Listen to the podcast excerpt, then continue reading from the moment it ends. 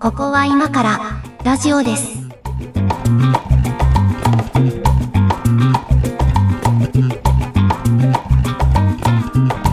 ここは今からラジオです。お相手は上垣です。猫屋敷です。今日もよろしくお願いします。はーい、お願いします。いやーもうね、あの、毎日暑いもんでですね、うこれあの、映像がないので誰にもわかんないと思うんですけど、あの、首にね、フロストリングというやつを最近、あの、巻いてましてね。本当だ、油断してる。あの、見てなかった、しまった、油断してた。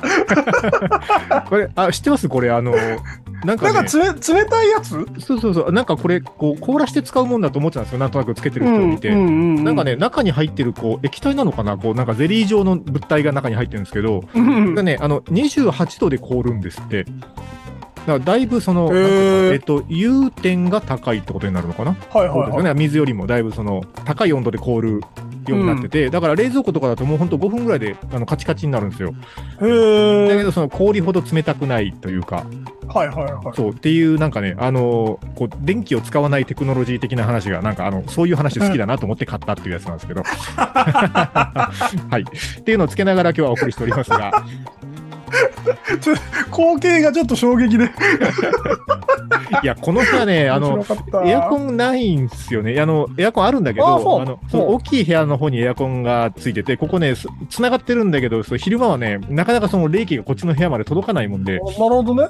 そう、もう一つつけようかつけまいかぐらいの感じなのでね、昼間はこういうのをつけてしのいでおりますという。あのー、あれですかね、その、はいファン、ファンがついてるタイプあるじゃない。あはいはいはい。あっちには行かなかったんですね。ファンがついてるタイプ。あの首元からこう、風を送るやつでしょ？そう。そうそうそう。まあ、あれ、いあ、充電いるじゃないですか、あれ。あ、いるね。うん。そう。で、あの、充電が必要なものをね、これ以上持つとね、あの、バッテリーを気にしすぎて、あの、胃に穴が開きそうなので、ちょっとバッテリーの話またどっか別でやろうと思ってるんですけど。そそうだそね。うそうあのバッテリーが必要ないことに、ちょっとこのね、あのまあ、これはガジェットではないのかもしれないけど、このツールはね、非常に気に入っておりますというやつなんですが、はい。えっとね、話が長くなってるけども、今日のテーマは、あ、そうそう、その前にコメントを拾いましょうね。どはいはいはい。ツイッターにコメントをいただいてまして、ありがとうございます。えーありがとうございます。前回収録からの感想で言うと、あれですね、うんその、あ、バッテリーの話いただいてましたね。あ、あのーね、バッテリーが、我々は、あのー常に8割以上キープするせいであるっていう。はい。あの、バッテリーが50%ぐらいになると挙動不審になってきますという話ですけど、バッテリーで動いてるよもんだからね、そうそうそう。俺ら。我々はバッテリーで動いてますっていう感じなんですが、えっとね、ラジオネームギガの次はテラさんいつもあのコメントいただいてるんですけど、はい。えっと、スマホのバッテリーが残り3%とかになると起こる現象とかご存知ないのかなっていうコメントを。知らなかったですね、これ。そうそうそう、を入り口とするスレッドがちょっとね、あの、うん。ありまして。で、えっとですね、3%未満、つまり2%になると、えっと、自動的な位置保存とか、うん。なんかその情報をね、キャリアに送るみたいな、なんか、機能があるみたいなんですよね。その、アップルとか、その、うんグーグルではなくて、ドコモとか、そうそうそう。ソフバンとかがうん。持ってると。そうらしいんですよ。そんなデータ取ってるの知らなかったなっていうのと、うん。そのデータどうすんだろうなっていう気もしません？これ。なんか、その、なんでしょうね。アンドロイド向けに、その、iCloud 的なことをしたいやつなんだと思うんあですけど、あー、はいはいはい。だ、だとしてどうすんのあとか、だからバッテリーが切れた時に最後の位置情報とかここにあるよみたいなことを提供したいのか。ということなんだと思うんですよね。ああ。まあ、あのー嬉しい人もいるだろうけど、自分には必要ないですね、これはね。あの、ゼロにならないので、まず。本当だね。本当緊急事態だもんね、それ。そうそうそう。一桁にもならないと思うな。おー、うん一桁、なかなか、この間なかなかなね。なんか、枕元に充電器置いてるんですけど、あ、はいはいはい。タイプのね。はい。あれが微妙にずれてて、ほうほう。なんか、久々に、あの、なんか省電力モードなるものを見た。おなるほど。あのー、バッテリーセーブモードみたいなやつね。そうそうそうそうそう。はいはいはい。くらいだからね。まあ、普通は、普通は8割キープですよね。8割キープですね。うーん。はいまあまあ、あの、そんなことでコメントもいただいております。あの、ギガの月はテラさんからですね、実はあの、ネタ投稿もいただいてるので、今日これでやろうと思うんですけど、はいはいはい。はい、あのーこれメッセージを読みましょうかね。うん。えーっと、こちらかな。えー、ココラジさんにコメントしたいがために始めたツイッターでございますというコメントもらってるんですけど、そうなんですね、業が深いこのツイッターアカウント。業が深いことをしてしまってるねはね。うんはい、あの、ツイッターの世界に引き入れてしまいましたね。えーで、トークテーマとして、えーおじさんのワイに一票入れておきます。えー次回も楽しみにしてますということなんですけど。あー聞きたい人がいたんですね。えーまあ、これ、あの、聞きたい人がいればやりますと言ってたやつなんで、あの、そうだね。いたのでやりましょうか、じゃあ。おじさんのワイダン。そうですね。とりあえずは、じゃあ、はい。トライしてみましょうか。ただね、じゃあ、じゃあ、ワイダンといえばこれだなみたいなネタを持ってるかって言われるとね、あんまないんですよね。なんか、あります？うーん、なんかそのね、お酒でも入って、その、うんうんまあ今目の前にいるのがその28度でコールなんかを巻いてるおじさんなので、うんうんえっ、と、はいワイダン、ワイダンのキレもあんまり良くない。まあ、そうなるよね。え、上垣さんのその性癖を解禁させるためにするワイダンみたいな感じはい。がいいのかな？なんかあの、性癖話とかはさ、こう、なんとか、こう、語れる相手選ぶじゃないですか。うんうん。だからそういう話ができるような関係性になるまでちょっと時間かかるよね。そうだよね。うんなんか、その、いや、わかんないですけど、その、本性を晒すことって、そんなないじゃない？その、性に関してこと。だからその、まあね。えっとうんワイ、ワイダンの場ってさ、うん対、対、その、なん、パブ、パブリック用のさ、はい。設定を持ってたりしない？わかる。なんはいはい。かそのわかりま、すよ。はいはい。パブリック向けになんかその、わかりやすい属性をつけるために、はいはいはい。えっと、だから女子大生が好きですとか、ああ、まあそういうね。さうんあのー、うーと、あまねく、その、すごいディープすぎない？ディープすぎな、はいかつ、会話のトリガーになりそうな、あの、性癖設定、別にあの、考え設定というわけじゃなくて、まあそういう節はあるんだろうが、うんうんえっ、と、なんか、そういう設定を、なんか無意識にしてる気がするんだよね。ちょっとこう、なんていうのかな、最大公約数に寄せたマイルドな人格みたいなのを作ってるよね。そうそうそう。あの、僕で言ったらその巨乳好きとか、ああ、はいはいはい。そういうやつですよ。あのほら、なんか、巨乳好きと貧乳好きがいたとして、例えば、うんうんうんなんか貧乳好きの方がこう、社会不適合度高そうな感じするじゃないですか。なんかイメージとしてはね。イメージとしてね。いや、それはわかんない。それは上垣さんが巨乳好きだからかもしれないですけど。いや いや、あの、まあ、なんかそういうことで、こう、なんか、こう、巧妙に地雷を踏まないような人格を作りながらそういう話はしなきゃいけないっていう、なんか不分率みたいなのあるよね。なんかそのね、いきなりさ、首を絞めながらするセックスが好きですみたいな話からは入らないわけじゃん。ちょっとね、あのちょっと。いろんなリスクを伴いますからね。もう、そうなのよ。そう。うん、あ、そうそう。それでなんか思ったんだけど、あの、トークテーマのネタ帳にもちょっと、あの、はいはいこの先どっかでやろうかなと思ったんですけど、あの、うん。昔だって今今でもあるんだけど、その2チャンネルがあったじゃないですか。はいはい。5チャンネルとか。まあ今5チャンネルになってるけど、まあなんというかそのお王子の2チャンネルと比べるとだいぶ下火になってるわけですよ。うん、5チャンネルとかまあまあそうだろうねたまに覗くと。そうそう。で、やっぱなんかちょっと偏りも感じるし、残ってる人たちは結局こういう人たちか、みたいな感じの板も中にはあったりとかね。カレー臭がすごいですよね。まあまあまあ一言で言うとカレー臭みたいなのを感じるわけですよ。うんだから、でもこういうなんか、ワイダンみたいな話とかは、結構、ああいう場が向いてるなと思ってて、ほうほう。その、仮の人格を作らないで喋るワイダンみたいなやつね。はいはいはい、はい。リアルに対面でやりづらいからこそ、なんか、ああいう匿名掲示板とかってなんかコミュニケーション取りやすいじゃないですか。匿名性が担保されて、ある程度、まあ、担保はされてないんですけど、匿名性がある程度あって、うん。えっ、と、その、こ、こ、俗人性を排しては、性、性の話ができるみたいな。そうそうそうそうそう、うんで、あのね、これ、ちょっとずつワイダンに寄せていくと、あのーうん。なんか漫画最近チラチラ読んでるんですけど、漫画とかゲームとかのね、なんか時間が増えてきてるんですけど、あはいはいはいの。、最近アプリとかで読めるじゃないですか、漫画も。うん。で、あ、まあ、ぼちぼち買って暇な時に読んでるんですよ。で、うんそそのうちのいくつかは、あの、なんていうのかな、まあ、ちょいエロ漫画みたいなうんうんうん。のも読んでたりするんだけど、人気だよね。そうそうちょいエロ漫画みたいなね。うん、なんかそういうジャンルって結構、なんか、あの、盛んなんだなっていうのを、うまあ、ガチエロ漫画じゃないですよ。ちょいエロぐらいなんだけど、うんうんそうそうそうそそうそう。っていうのをなんか読んでて、でもなんか、その中でも面白いのを見つけたりすると、そその作品のことについてワイワイ誰かと喋りたいんだけど、う。やっぱちょっと。っとリアルでいきなりその漫画の話出すのは結構ハードルが高いというか、そうだね。うん。この漫画知ってるみたいな言いにどこにどこが語りたいかによるよね。あまあまあそうなんだけど。なんかそう、性の描写がいいから語りたいのはちょっとなかなかハードル高いと思うんですけど。でも、そう、で、そういう話を、じゃあ、なんかその5チャンネルとか昔の2チャンネルみたいなとこだったらしやすいんだろうなと思って見に行くんだけど、でもその漫画うん単体のスレッドとかは立ってないぐらいなわけですよ。まあ今、今で言うと。知名度としてね。知名度もそうだし、その多分5チャンネル自体のそのなんか、こう、参加者数そのものが、パイが小さくなってる感じもあって、なるほど、なるほど。そうそうそう。だから、なんかそういう話ってみんな今どこでやってんのかなと思って、ツイッターじゃないツイッターなんですかね。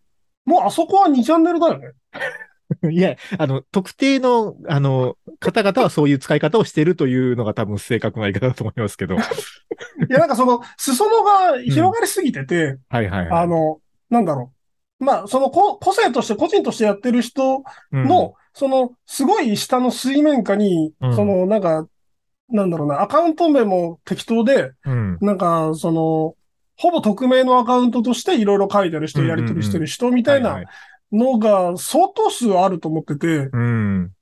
まあ、これはもう、む匿名文化なんでしょうねっていう。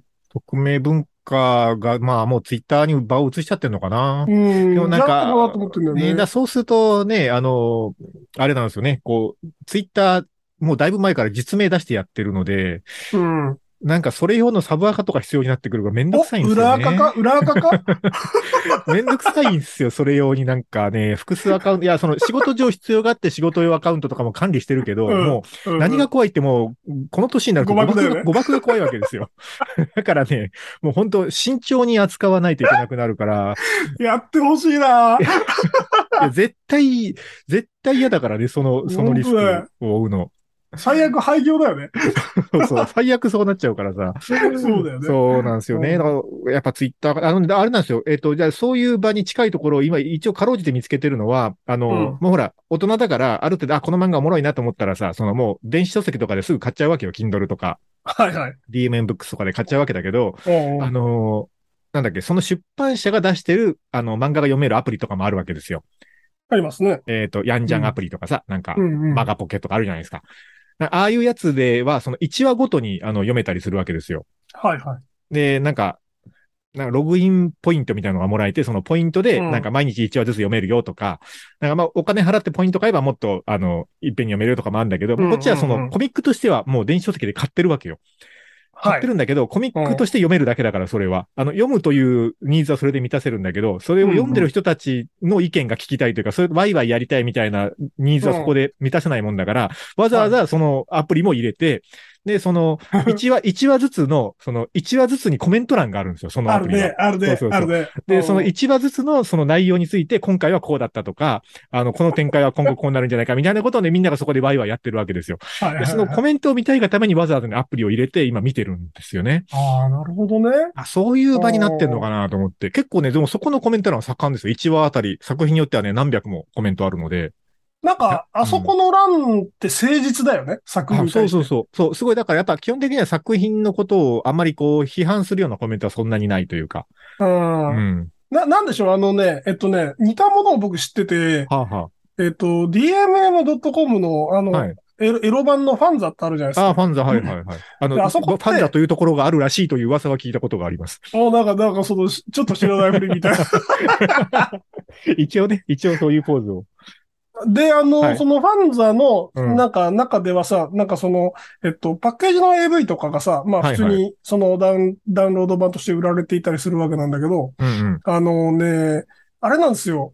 売り方が結構補足で、うん。うん。えっと、個人動画として、はいその AV の一場面を、はい。えっと、切り抜いて、はあ、はあ。えっと、安値で売ってたりするわけよ。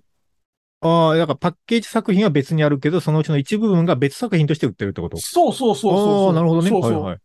あのーなんか、主婦、ミクみたいな、なんかそんな名前の、その動画として安値で売られているわけよ。ああ、なるほど、なるほど。はいはい。うんうんで、うんえっ、と、そこにもやっぱりさ、その、うん。ユーザーコメント欄みたいなのついてて、ああ、なんかあるよね。うん。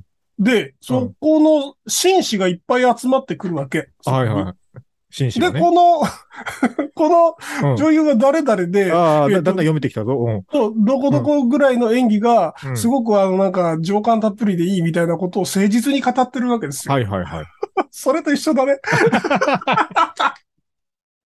あだからその、ね、あの、ああいうジャンルの方々はさ、その別名もたくさんあったりするわけじゃないですか。そうだね。だからこう、特定のこう作品が良かったってなると、実はこの名前でこの作品にも出てるぞみたいなことの情報共有が行われてたりするわけうんですね。人で追っかけられるわけですよ。はいはいはい。えそれは誠実だね。えいや、だからあの手の、その、なんだろう、秘密、秘密クラブのコメント欄っていうのは常に誠実ですよね。やっぱなんかその、ジェントルマンの集まる場というかね。うん、うんこう、なんていうか、えっと、結構ポジティブな意見が集まる。うん、気がするな。ーでも、なんでしょうね。そういうとこってインターネットの良さだと思うんですよ。まあなんか、ああいう誠実なコメ,、コメントによるコミュニケーションというか、難しいな、これ表現が。ああいうコミュニケーションってうんインターネットの、こう、い一番、こう、美しいところな気がするんだよな。一番かどうか知らんけど、えっと、まあ、いいいいところですよね。いいいいところな気がするんだよな。うん。ほら、うん2チャンネルとかはさ、こう、いろいろトラブルとか問題も抱えてるわけじゃないですか。うんうん。まあまあ、そこの雑多さも含めて、まあ、ああれはああいうカルチャーだなと思うけど、うんでもなんかそういうこう、マイナス部分の真逆にある、なんかこう、なんていうのかな。健全ではないんだけど、インターネットの良さが現れている部分というか。うん、そうね。なんかその、興味の多様性を担保し、か、確保してくれてるところだよね。あれです。うん SDGs 的に言うとダイバーシティですよ、あれは。SDGs はもうみんな言わなくなったよね。そろそろ、そろそろいいかなってなってきたんですかね。そろそろ商売としては畳にかかってんのかな いやいやいや。まあちょっとその話また別でやりましょう。SDGs の話はね。ワイン敏感に反応しちゃうから。てんのかな、これ。うーん。まあちょっと、あのやっぱりなんか、あの、語り、く語り口がすごい恐る恐るになってるなっていう自覚もありながらやっております。あの、ワイダンですが、どうなんでしょうか。じゃあ、ちょっと一曲かけて後半に行きましょうかね。じゃあ、はい猫屋敷さん、選曲お願いします。はい。えーっと、これあの、もともと違う人が歌ってて、ブルーフィルムって人たちが歌ってたんですけど、はえーっと、宇佐明さんという方がカバーしている、えーピエールとカトリーヌ。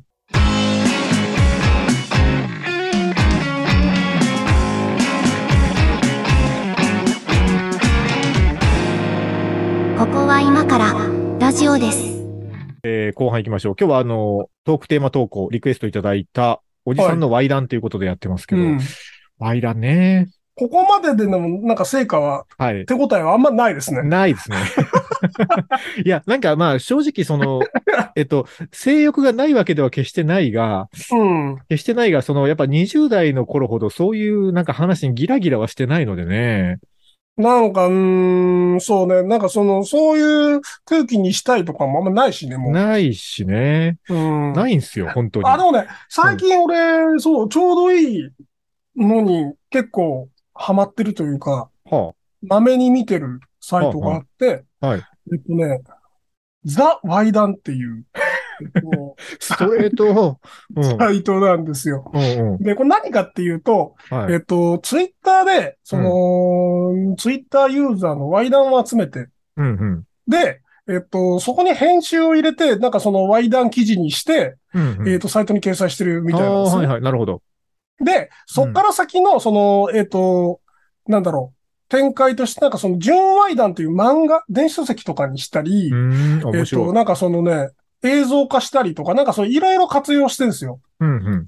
で、これ、あの、もともとなんかね、あの、コルクっていう編集者ギルドみたいなのがあるんですけど、はいはい。あ、聞いたことある。うん。うん、佐藤島さん、はいはい。とか里島さんのことですね。おっしゃる方はいはい。あそこから出てきた人がやっていて、へえ。うん、なんか、なんか編集もちゃんと、ちゃんとというかまあ、あの、読みやすく入っているんですけど、その、うん多分あそこって、その、なんていうか、えっ、と、まあ、新しいビジネスモデルとかも考えると好きそうじゃない？そうですね。なんかその、現代において、えっ、と、ワイダンを現金化する錬金術を目の当たりにしてる感じがして、すごい面白いなと思って見てるの。ああ、だからビジネスモデルとして面白いってことだね。そう、としても面白いし、うん単純にワイダンとして読んでるっていう。ああ、まあそれをちゃんと編集が入ってコンテンツにすると面白く読めるな、みたいなね。そうそうそうそう。うんうんで、なんかその、なサイトも、なんかちゃんとしてるんだけど、うん。えっと、結構使ってんのが、うち、わ我々のラジオの公式サイトで使ってる、そう、スタジオっていう無料のツールうんうん。でできてしまってて、あんまお金かかってないです。ああ、なるほどね。そこもなんか、なかなかやるなっていううん。いやもうなんか、本当にさ、そのなんか、ウェブサイトとかもどうなっていくんだろうと思うんだけど、その、スタジオみたいな、あの、うん。すごいこう、まあ、いわゆるノーコードとかでもできるようなうん。ツールたくさんあるじゃないですか。結構なんか、割とちゃんとビジネスやってそうだなっていう規模のところでもそういう無料ツールのサイトとかだったりとか、もうなんかインスタですみたいなところも結構増えてるじゃないですか。うん。ノーションですとかね。結構ねそうそう、あノーションとかね。うんそうそう。なんか、もうウェブサイトとかももしかしたら古くなっていくのかもねっていう気もするわいや、けですよ。古くな、なって、もうなってます。なってますよ。で、まあ一応無理やりあのトークテーマに寄せていくと、その、なんかうん我々がインターネットを覚えていった時代って、その原動力、エンジンはエロサイトだったじゃないですか。まあ、大きなとこはそうですよね。お大きな、大きなところはね。うんそこでなんか、なんていうのかな、その、データ量みたいな概念を学んだりとかさ、例えば。なんか、その圧縮みたいなことを学んだりとかさ、そうだね。そうだね。プロ棋士みたいなことを学んだりとかさ、なんかするわプロ棋けじゃない士、プロ棋士 学ぶ。プロ棋士学ぶね。まあ、うんそうそうそう。そういうことを、まあ、知識を得ていく場だったわけじゃないですか、エロサイトっていうコンテンツが。そうだね。だけど、もうその、なんか、えエロのあり方が変わってきてるというかさ、なんか、その、エロサイトもあるけど、あるけど、うん割とその、なんか、こう、その往年のエロサイトみたいなの見てるのは、やっぱりもう結局おじさんで、なんか、ね。若者がそのエロコンテンツを入手する場って、本当にそれこそツイッターとか、あうんと、なんか、あ、そういう感じになってんなと思って、最近知ったカルチャーとしては、そのツイッターとかが入り口になってんだけど、その、こう、こう、なんていうのかな。えっと、もうストレートなコンテンツは置けないから、ツイッターとかは規約上。うんうんうんうん。だからなんか、えっと、なんかファンサイトみたいなやつに誘導するのね、ツイッター入り口で。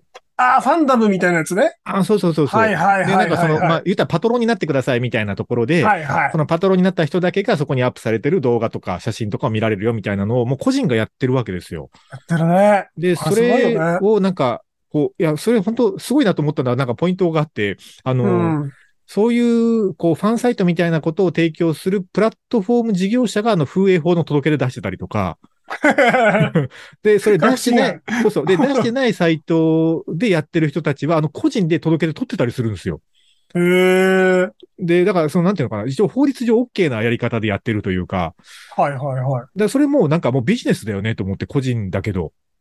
そうだね。まあ、そのうんコモディティ化した性、性サービスですね。うん。で、その、いや、まあ、買ってみたことはないんだけど、買ってみたことはないんだけど、どうなってんだろうなと思って、一応見に行ってみたの、その個人の人がやってるそういう、なんか、パトロンサービスみたいなやつを。うん。で、そうするとね、なんかあの、一応無料でも見られる、その、こう、大事なところはモザイクとかかかってる感じの写真とか何枚か見れるんだけど、あ、うんこういう感じのコンテンツが見れるのねっていうのはわかるわけですよ。うん。でも、まあ、個人だからいろんなその女性が出てくるわけじゃなくて一人なんだけど、うん、本当にその人が気に入ればそこに課金すればいいわけですよ。はいはいはい月額いくらみたいなサブスク形式になってるわけですサよ。ブスク？そうそうそう。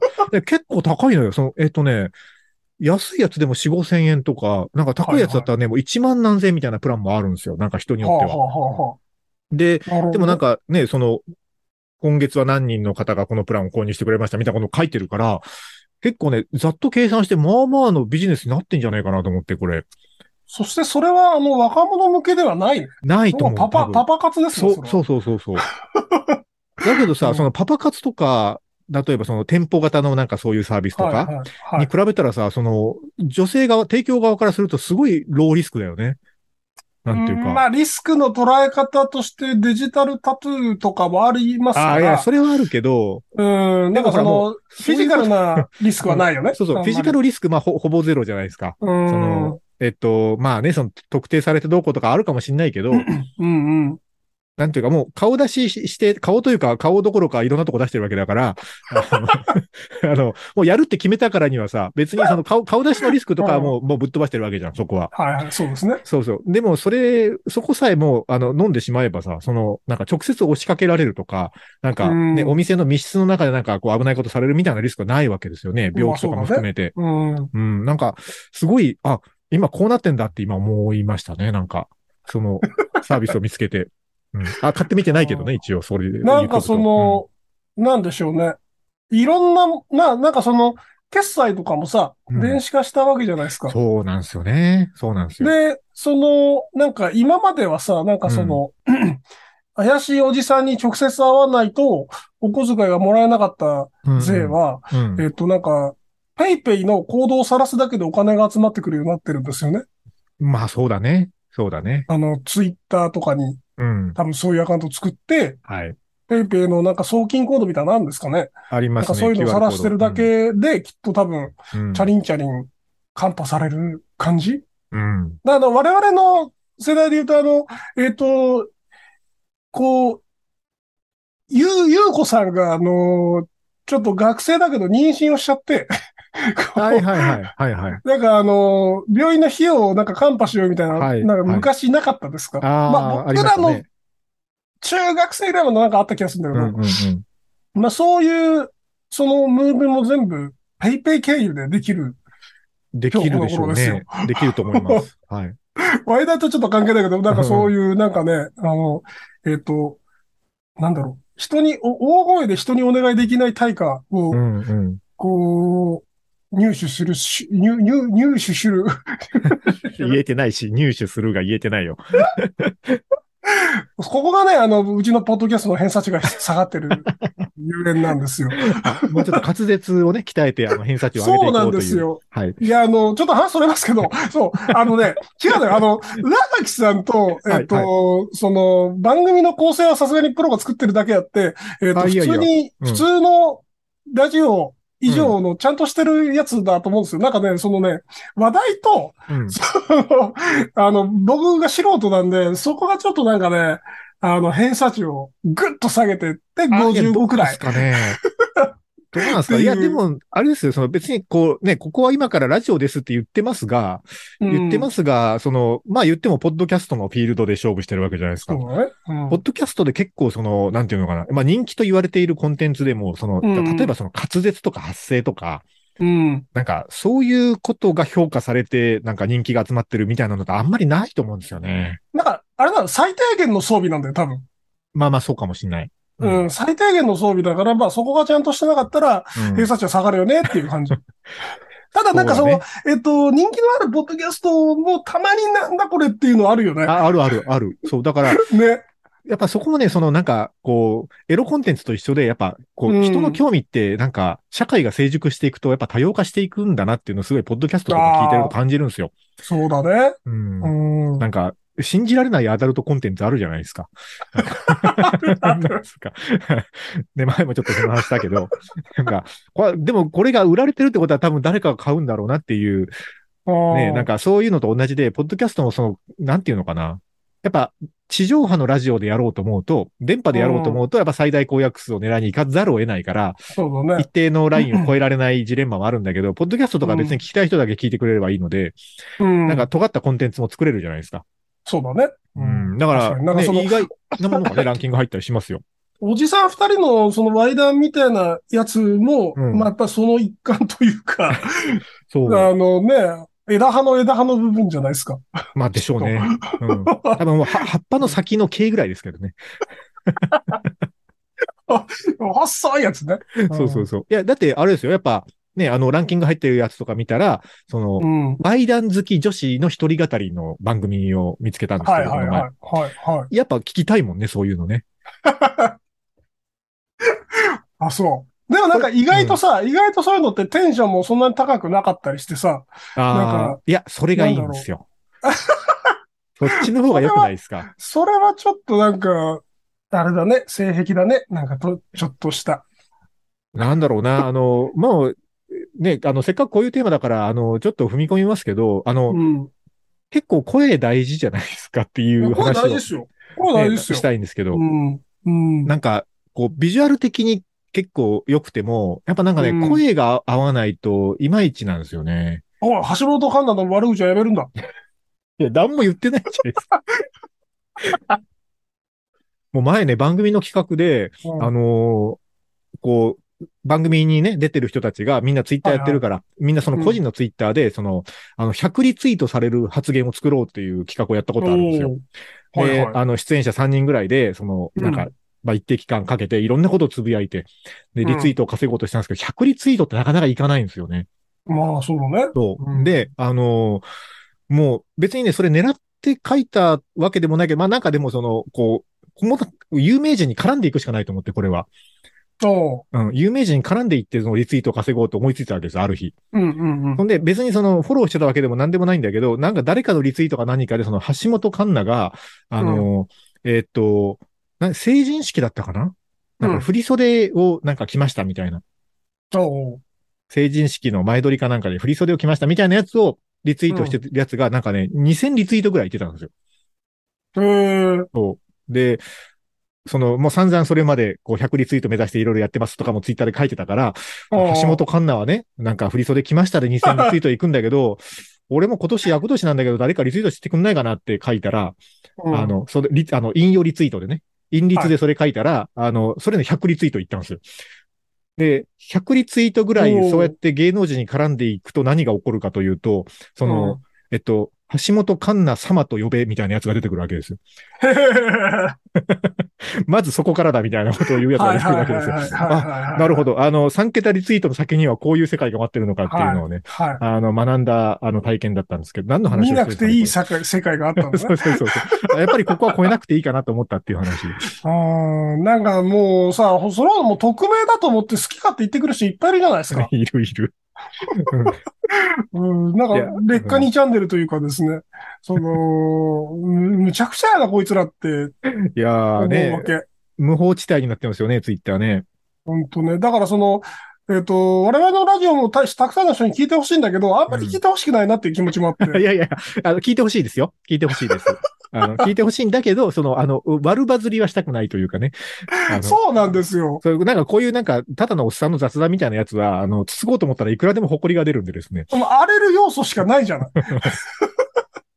そう。あ、違う違う、違うのよ。今日ワイダンの話だから。ああ、そうでした。あの、はいはい。えっとね、声が大事っていう話をしたいんだけど、あの、一曲かけましょう。はい。はい。はいえーっと、そうだな。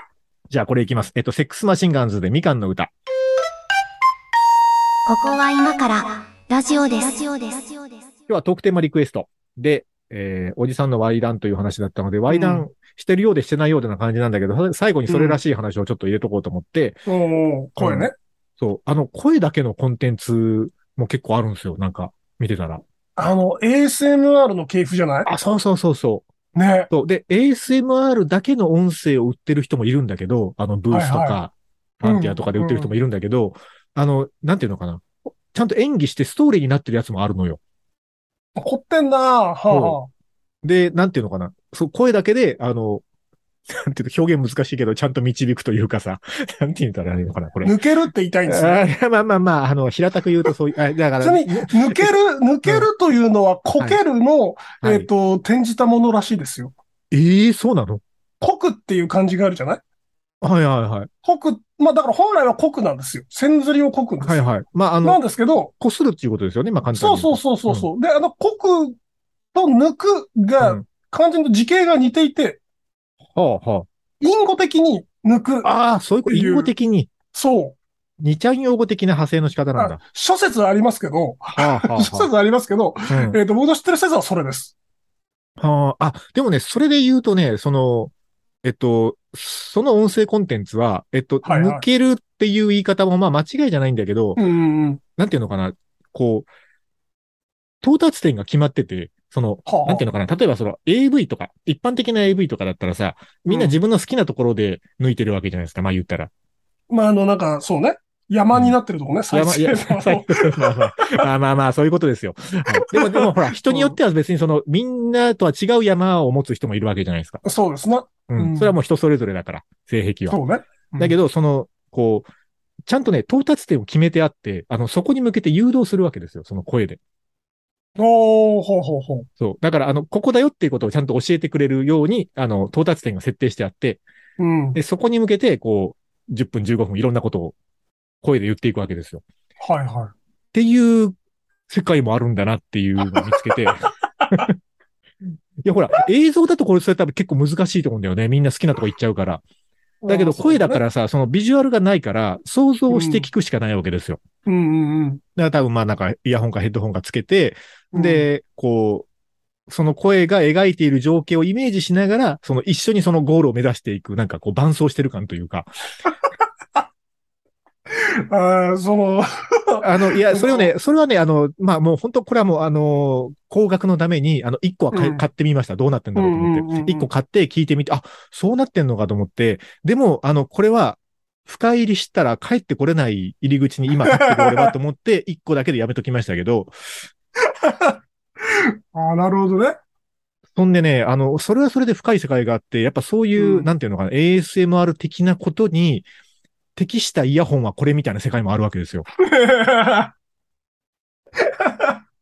ああ、まあまあまあ、んそのね、最適な、最適な、フィット感も含めて最適なものがあるんでしょうね。そうそうそう。うんとかもあるし、あのね、結構大事なのは、あの、パンってわかります？こう、あ音の左右。左とか右そとか、ね。うそうそうそう。うんあの、パンポットを結構ね、綺麗に表現してくれるとかが、やっぱイヤホンの性能としてあるわけですよ。はいはいはい。で、そういう音声コンテンツって、こう、ほら、右行ったり左行ったりするからさ、うん。大事なわけですよ。今どっち側にいるのかとかわかることが。そうだね。そうそうそう。うんだから、そこを綺麗に表現するイヤホンはこれだみたいな世界もあったりとかして、はいはいはい。この世界は、あの、入っていったら帰ってこれねえなって今思ってるんですけどね。そのさ、う その、パンを正しくはい。綺麗に表現してくれるヘッドホンを例えば買ったとしましょうよ。それ用に。はいはいはい。はいはい。そうするとさ、うん。うんと、片目には普通にヘッドホンしてるだけなのにさ、うん。なんかそれが、その行為自体がちょっともう後ろめたい感じになってこない？なんか性、性的な光景に自分には映るわけじゃない？えっ、と、なんかこう、性的なものを購入した背徳感みたいなものが生じますよね。とか、その、うんえっと、し市中でさ、そういうヘッドホンをしてるだけで、街中でってこと？そうんうんう、いけないことしてる気分にならない？なんかその、前も言ったかもしれないけど、うんえっと、仮によ、仮に、仮に。えっと、ドッグフードはい。にしか性的な興奮を覚えない人がいるとしようよ。話したな。うんうん。うんはいで、ドッグフードのコーナーに行くとドキドキするっていうのはいはいはい。その別に普通に知らん顔して入れば、あの、普通に犬飼ってんだなで済むんだけど、はい。なんか、特別な背背徳感を感じることができるようになるんだよね。そういう人って。感じることができるという言い方が正しいのかどうかわかんないけど。うん。だからそのヘッドホンつけることによってもうすでにはい音声コンテンツの枠を超えて、うんあの、新たなその、なんだろうね、ヘッドフォニングみたいなさ、その、いえ、新たな体験を生んでるんですよね、あ、これだから、ちょっとね、あの、有益な情報一応ここに置いておくと、あの、ヘッドホンメーカーいろいろあるんですけど、あの、うん。まあ、もともとヘッドホンとかイヤホン好きでたくさん買うので、あの、うん。うちもう何十本もあるんですよ。あ何十本もあるんだけど、あの、結構好きなメーカーの一つで、これ国産なんですけど、あの、ファイナルっていうメーカーがあって、ファイナル。はいうんあの、まあ、独立系メーカーというか、もう本当イヤホン専業メーカーなんですよ。はい。で、あの、うーん1000円ぐらい、1000円、2000円ぐらいの価格帯から、上はね、40万とか60万とか、なんかそういうのまであるぐらい、すごい、まあ、幅も広くて、エントリーユーザーから結構ね、プロユースまではいはい。ろいろあるんですけど、まあね、その、そういう専業メーカーって何がすごいかって、そのヘッドホンのチューニングがやっぱね、あの、かなり細かいんですよ。で、だからこういう音楽を聴くときはこれとか、なんかそういうことに特化したものをやっぱ作り、作り切るんですよね。で、ねそのファイナルのやっぱね、あの職人さんのこう、なんかこだわりの深さみたいなところが結構共感してて、ファイナルのイヤホン何本か持ってるんですけど、ファイナルがね、そもう、あの、ASMR に振り切ったイヤホンを最近出したんですよ。ほう。で、イヤホン、イヤホンだ、ヘッドホン。これイヤホンです。イヤホン？ンね。これはイヤホンです。イヤホンもヘッドホンも作ってるんですけど、これはイヤホンですね。うんうんうんで、あの ASMR をこれで聞くと、その音の広がりとか、その空間の表現とか、まあパマももちろんですけど、そういうのがもうものすごい綺麗にあのできますよっていう触れ込みでね、売って、それはだから、あの、ファイナル側としては、その ASMR というカルチャーが、そのお音の世界で、だんだんこう、うん市民権を得てきてるから、それに特化したものを作ってみようっていう、多分これは本当に職人魂で作ったと思うんですよ。うんうんうんだけど、そういうこうなんかアダルトコンテンツのその音声でこうどうこうしましょうみたいなやつの世界で、このね E500 っていうイヤホンがめちゃくちゃね人気になってました。あ、これあの、今、サイト見てるんですけど、こいはい VR 向けと一応歌ってはいるんだね。ああ、そう、そうですかね。うん、そうそうそう。あの、あとは、あれだね、ゲーム、つまり、その、えっと、シューターとか、あ、そうだね、そうそうそう。そういうね。そういう音が大事なゲームだと、有利だよっていう。あ、そうそう。ゲーマーさんも多いですよ、ファイナルユーザーの人。ね。うん。えー、そんなのが1980円で買えちゃうの？そうなんですよ。すごいね。そうなんですよ。ちょっと興味湧くな。うん。ファイナルというメーカーがおすすめですよという有益情報を置いて、この回を締めましょうか。一応役立つことを話した感じだけ残してそうだね。そうだね。ああ、じゃあ、じゃあ、はいこのファイナルの E500 を買って、はいなんかエロ催眠音声を買おうみたいな人が 出てきても、出てきてると思いますよ。だから実際、うん、出てきてると思います。はいやってみたことはないですが、あの、やった人はぜひ感想を教えてください。ということで、あの、引き続きメッセージ投稿とか番組の感想とかは、ツイッターとか、あと番組公式サイトから送っていただければと思います。詳細は概要欄に貼っておきます。ということで、今日はおじさんのワイラン会でした。ありがとうございました。話した。